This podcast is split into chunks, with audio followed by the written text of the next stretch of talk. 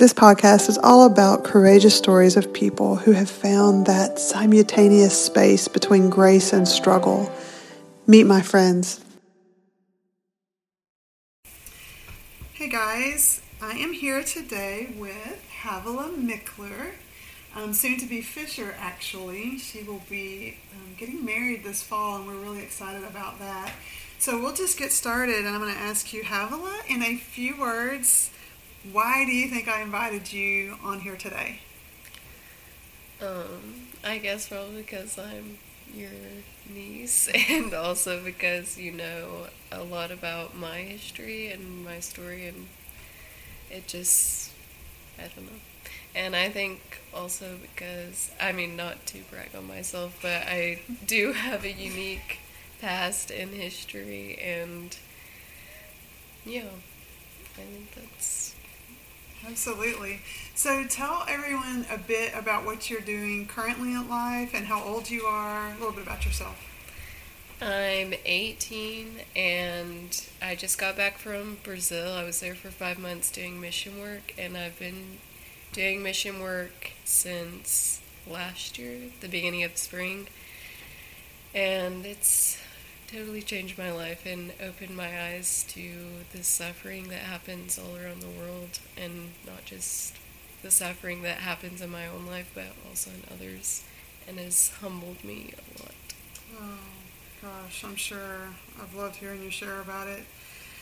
So for today, tell me about one of your greater challenges that you've walked through in life.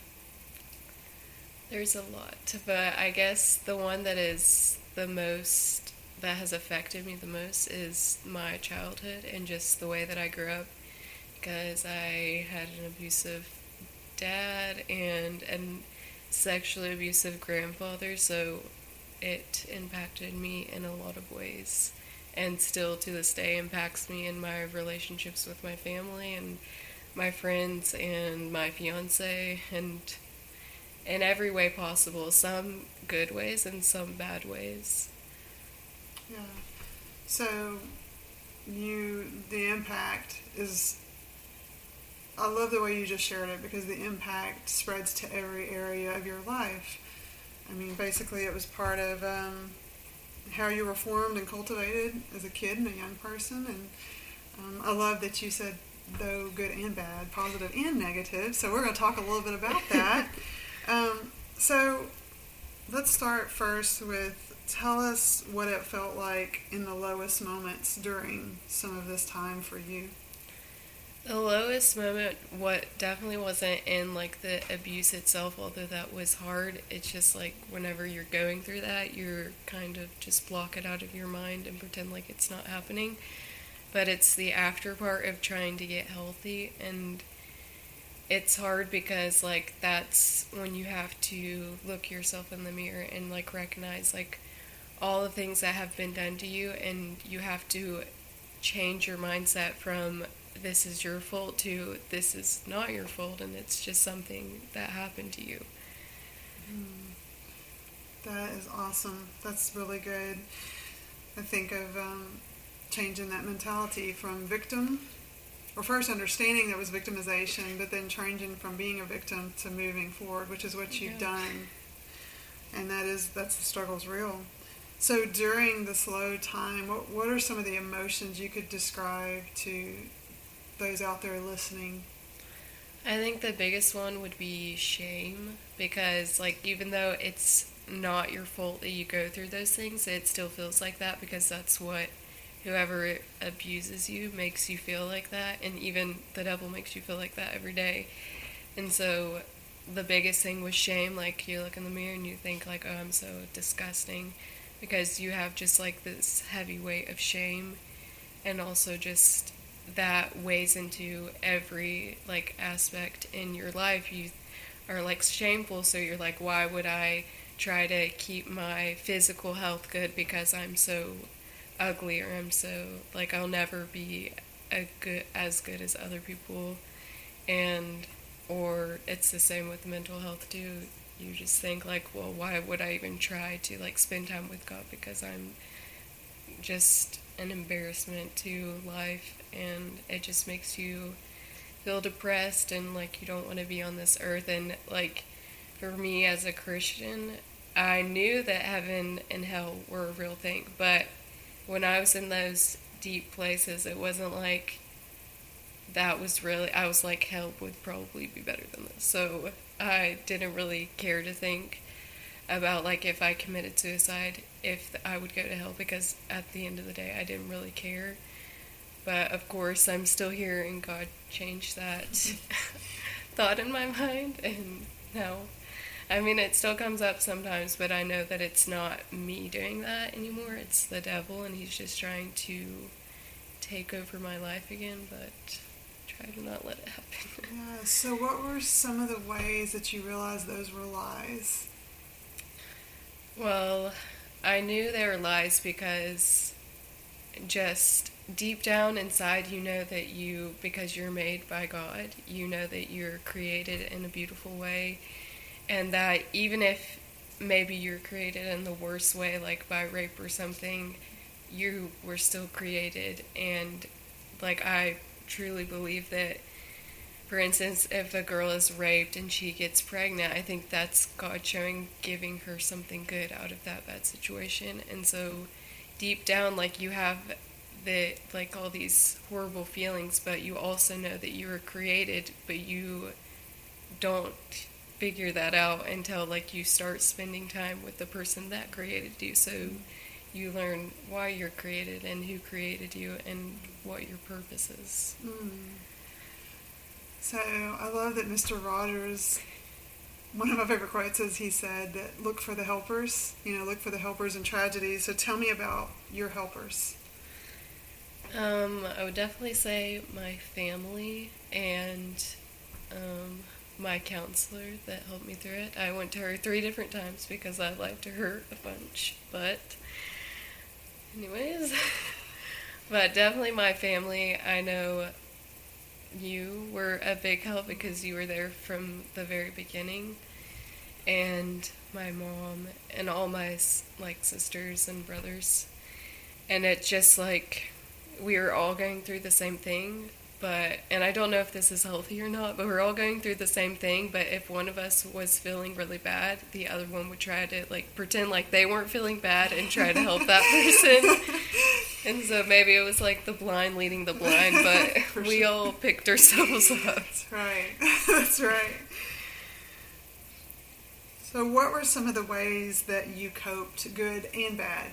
Because I want everyone to kind of see that. You've talked a little bit about it, but share with everyone some of the good and bad ways? I think my healthiest coping mechanism was through music and creative things because uh, for some reason whenever you listen to or at least for me whenever you listen to music and you're doing something creative like drawing or art or something it just makes you stop thinking about the th- horrible things that have happened to you or are happening to you and it helps you to focus on the fact that you're just there and you're creating something beautiful. And some of the bad ways was like an eating disorder and working out until I felt like I was dead and still not thinking that was enough or just like excluding myself from everybody and making myself just to putting myself in situations where I would be alone and which is more gives a double more room for attack.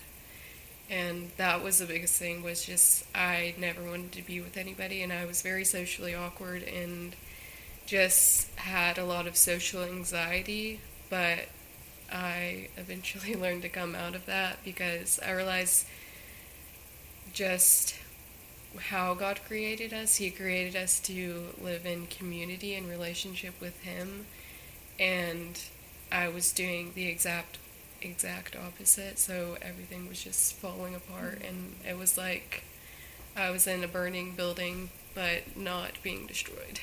Mm we do we tend to isolate but i love that you just said that about community absolutely that's we are created for community so in the beginning of this little talk you said that you know it's a constant resolve for you. It's not something that is resolved. It's something that didn't happen overnight. So as you continue to grow and pursue and cultivate newness, what does that look like for you today, and where you're at today?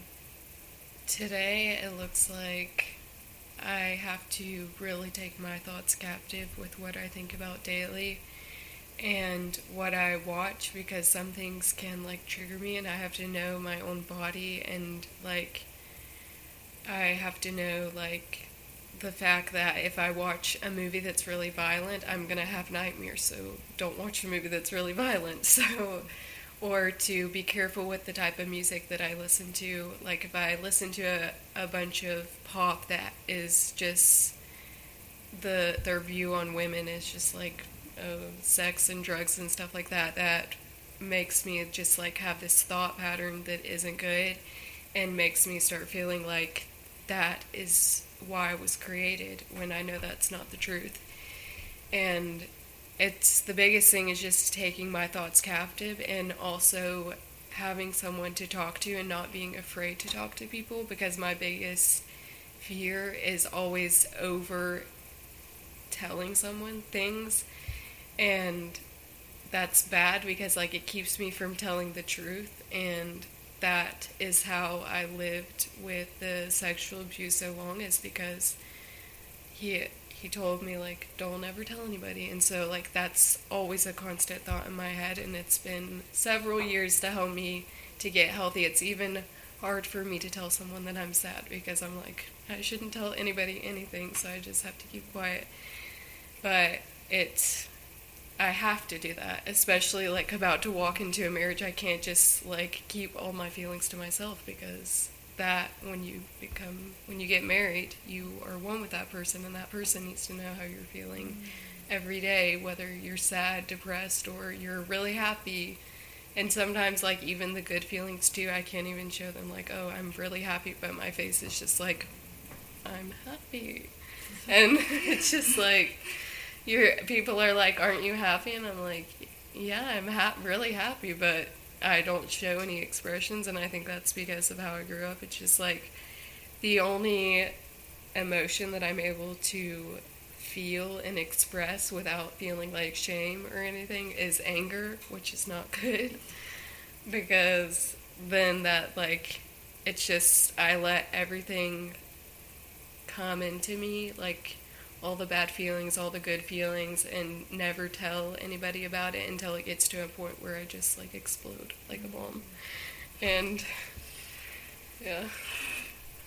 So, my favorite quote, or one of my favorite quotes, is Miracles are retelling in small letters of the very same story which is written across the whole world in letters too large for some of us to see. What miracle have you seen through this? There's so many, I don't even know which one to name. A lot. I've seen that God bless me with an amazing fiance that is nothing like my dad or my grandfather. And just the fact that, like, I never thought I was worthy of anything, and I never thought that, like, that my dreams would actually come true. And I know that sounds like very Disney of me, but it's true. Like I always dreamed that I would, like, that I could go and travel the world and do things, and I never thought that that would ever come to be. And I always told my mom that I wanted to marry a German boy, even though Jonathan's not exactly German. It's still just like God is blessing me in the little things. Like He's just constantly reminds me of the things that I always wanted as a child but never like said out loud. Like traveling and getting married and all those things are coming true. And like still to today, like every single day, there's a new little miracle or a new little blessing in my life, and oh. What little blessing? Have you had a little blessing today? Little little surprise of grace? Definitely. I was feeling very upset because it's my time of the month, it's my period. and so, like, it's the first day, and I always get very agitated. And usually, like, kids, I love kids so much and I love to work with them. But like sometimes they get on my nerves. But actually today, I went on a walk with the kids that Jochebed is babysitting, and they were just they're so cute and their smiles are so bright and like they fall down and skin their knee but they're just like oh whatever i'm playing because life is so good and everything is wonderful. And i just thought like they're so optimistic about everything and they just know exactly like they really know how to live life to the fullest. Mm. and that's how i want to be. And i think that's why god always or jesus always says in the bible like you should have faith like a child or you should I don't know, like you should never cause like these little ones to stumble and that's because like they're just like yes they can be bad but they're they're just amazing blessings and they show you what it really is to feel every single thing. And yeah that's my blessing for today. So if you have one thing end to share with those who might be struggling from past sexual abuse or physical abuse, mental abuse, emotional abuse, or be struggling with shame or self worth or suicide thoughts, eating disorders. Um, what is it that you would want to say to them right now? What's the song that you sing? Um, I would want to say for you to find someone that you trust and really just unload on them uh, first you should probably tell the person so that they're not just like, oh, why are you telling me all this stuff? But just really find someone that you trust and also take it to God and really, like, He is your Father. And it's, for me, it was always hard to look at God in that way because I have a horrible father. So I was like, if that's what a father looks like, then I definitely don't know want to know God the Father. But I had to like read the Bible and renew my idea of actually what is fatherhood, what it should look like, and how God is my father. And I would say just like take it to God. And I know that sounds very cliche, but it really does work when you're really there seeking God and in the lowest points, like maybe not like in your lowest points, someone might not always be able to be there for you, but God always will be. So He can definitely help you in every aspect of your life, and also just tell your friends and family and just open your heart to them. And maybe you will be rejected by some, but what's being rejected by one and being accepted by a lot, or just being accepted mm-hmm. by one, it's enough and it's enough to know that like don't believe the things that you think in your head because you do not know everything so don't believe them. Like don't think that you're not worth anything or worth anybody's time and don't say it like oh if i tell that person then like maybe they'll have a bad day because now they know like what bad things happen in the world. And you can't think like that. You have to sometimes think selfishly, which isn't really selfishly, but you have to think like, I need help, and I know that God called me to live in community, so therefore I have to find a group of people that I trust and I love, and that I can share this with, and I can get through this together with them. Mm. Someone once said to me, uh, the mind's a dangerous place. Don't go there alone. I thought that was so good. So true. Um, find somebody you can trust. I love that, Havilah. Thank you so much for sharing with us. Um, I'm just absolutely jaw on the floor, like always, when I talk to you. You're so courageous and brave, and so are you. Whoever's listening to this, um, you're braver and stronger and more courageous than you think. And um, let us know if we can help. Bye bye.